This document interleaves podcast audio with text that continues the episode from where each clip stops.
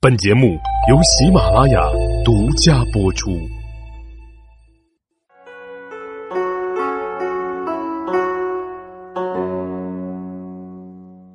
大家好，欢迎大家收听有罗说历史。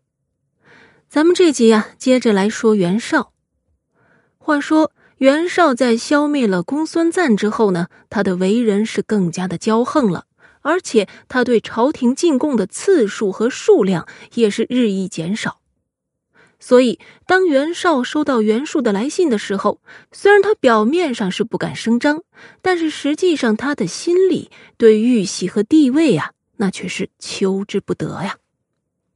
他悄悄的向自己的主簿耿包征求意见，耿包认为袁绍当应天顺民，继位称帝。袁绍于是就秘密指示耿包，让他去为自己称帝寻找一个支点和根据。这耿包呢，于是就搬出了五行论的那一套。他就对袁绍说：“汉朝是赤德，也就是火德，而今呢已经衰败了。袁氏啊，那是皇帝的后裔，皇帝便是土德。”因而袁氏来取代天下，那是以土德取代火德，这是顺天意、从人心的事儿啊。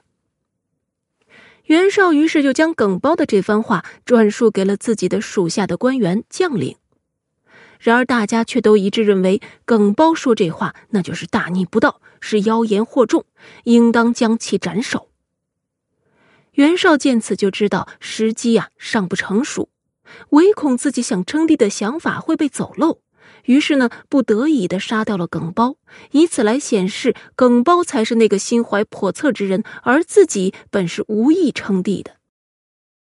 但是，虽说此时的袁绍并没有即刻称帝，但是其野心呀，其实已经是非常的膨胀了。毕竟，袁绍此时可是坐拥着青冀幽并四周的土地。他又怎么可能甘心曹操借由天子来向他发号施令呢？加上曹操灭掉了归附袁绍的虽固，这就算是彻底激化了曹袁两家的矛盾了。于是袁绍就挑选了精兵十万、良马万匹，打算攻打许都。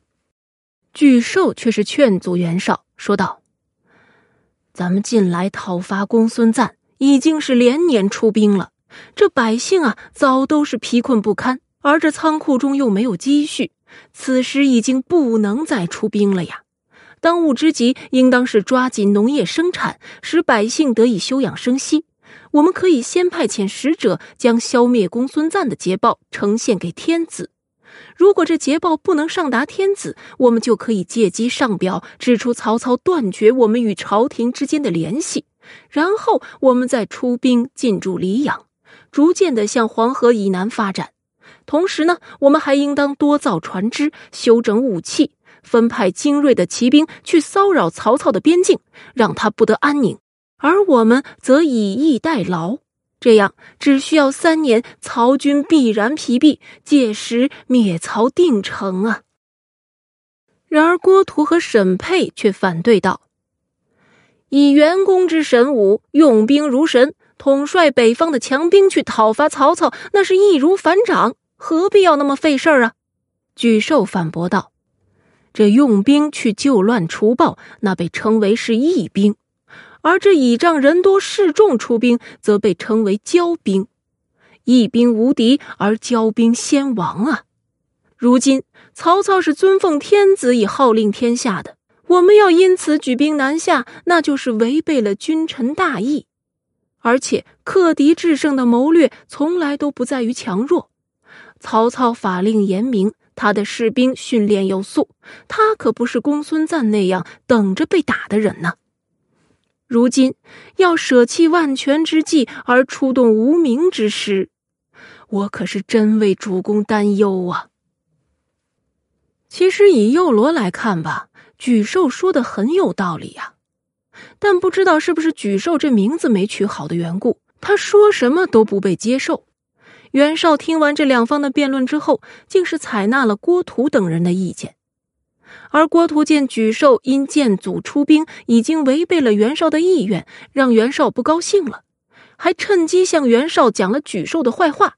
说道：“沮授他总管内外，威震三军。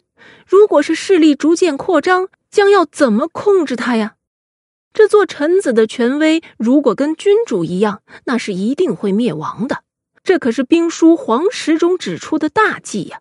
而且统军在外的人，就不应当同时主持内部政务。”袁绍听后认为郭图说的很有道理，于是他就把沮授所统领的军队分为了三部分，派沮授、郭图和淳于琼各统一军。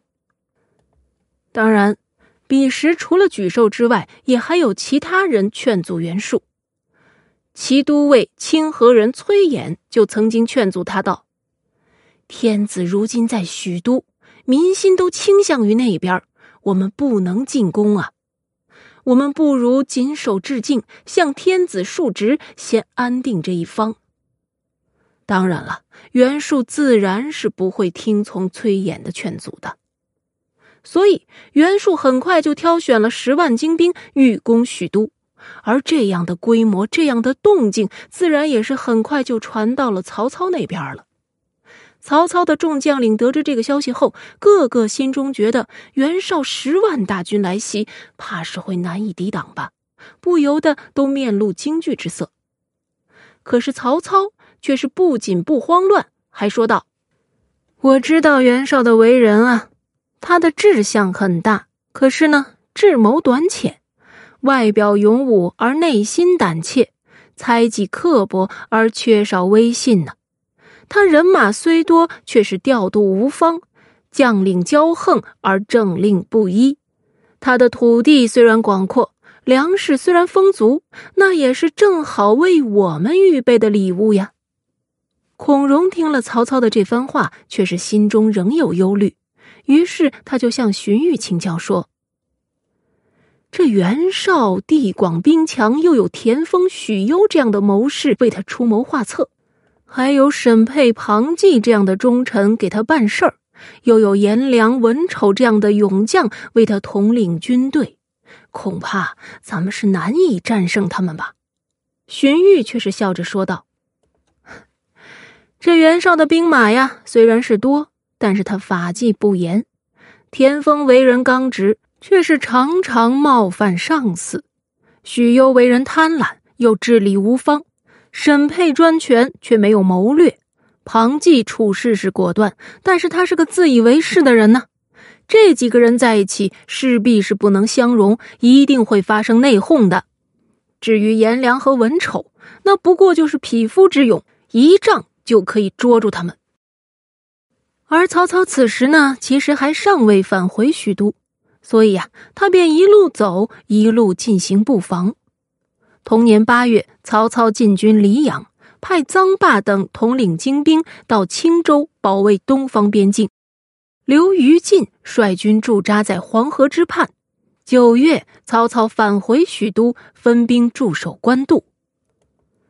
此时的袁绍啊，他的旗帜是扯了起来了，却是并没有立刻行动。那么，他到底在干什么呢？我们一起往下看。袁绍企图联合张绣与刘表一同夹击曹操，于是他派遣使者到穰城拉拢张绣，还特意给张绣的谋士贾诩捎信，表示啊愿意与贾诩结好。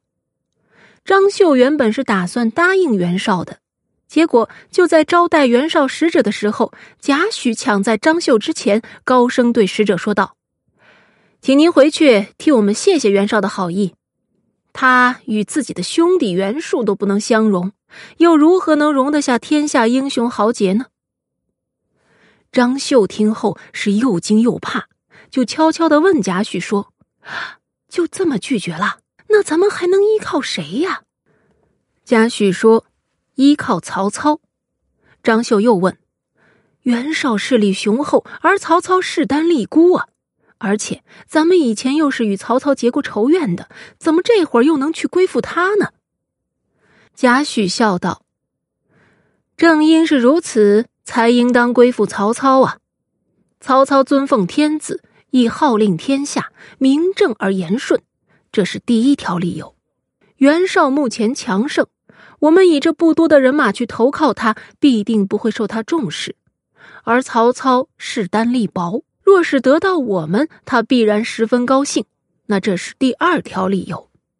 这有着称霸天下大志的人都一定会抛弃私怨，以表明他的恩德。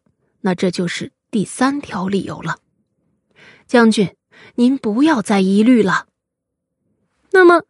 张绣到底有没有听了贾诩的建议呢？刘表又是否会帮助袁绍呢？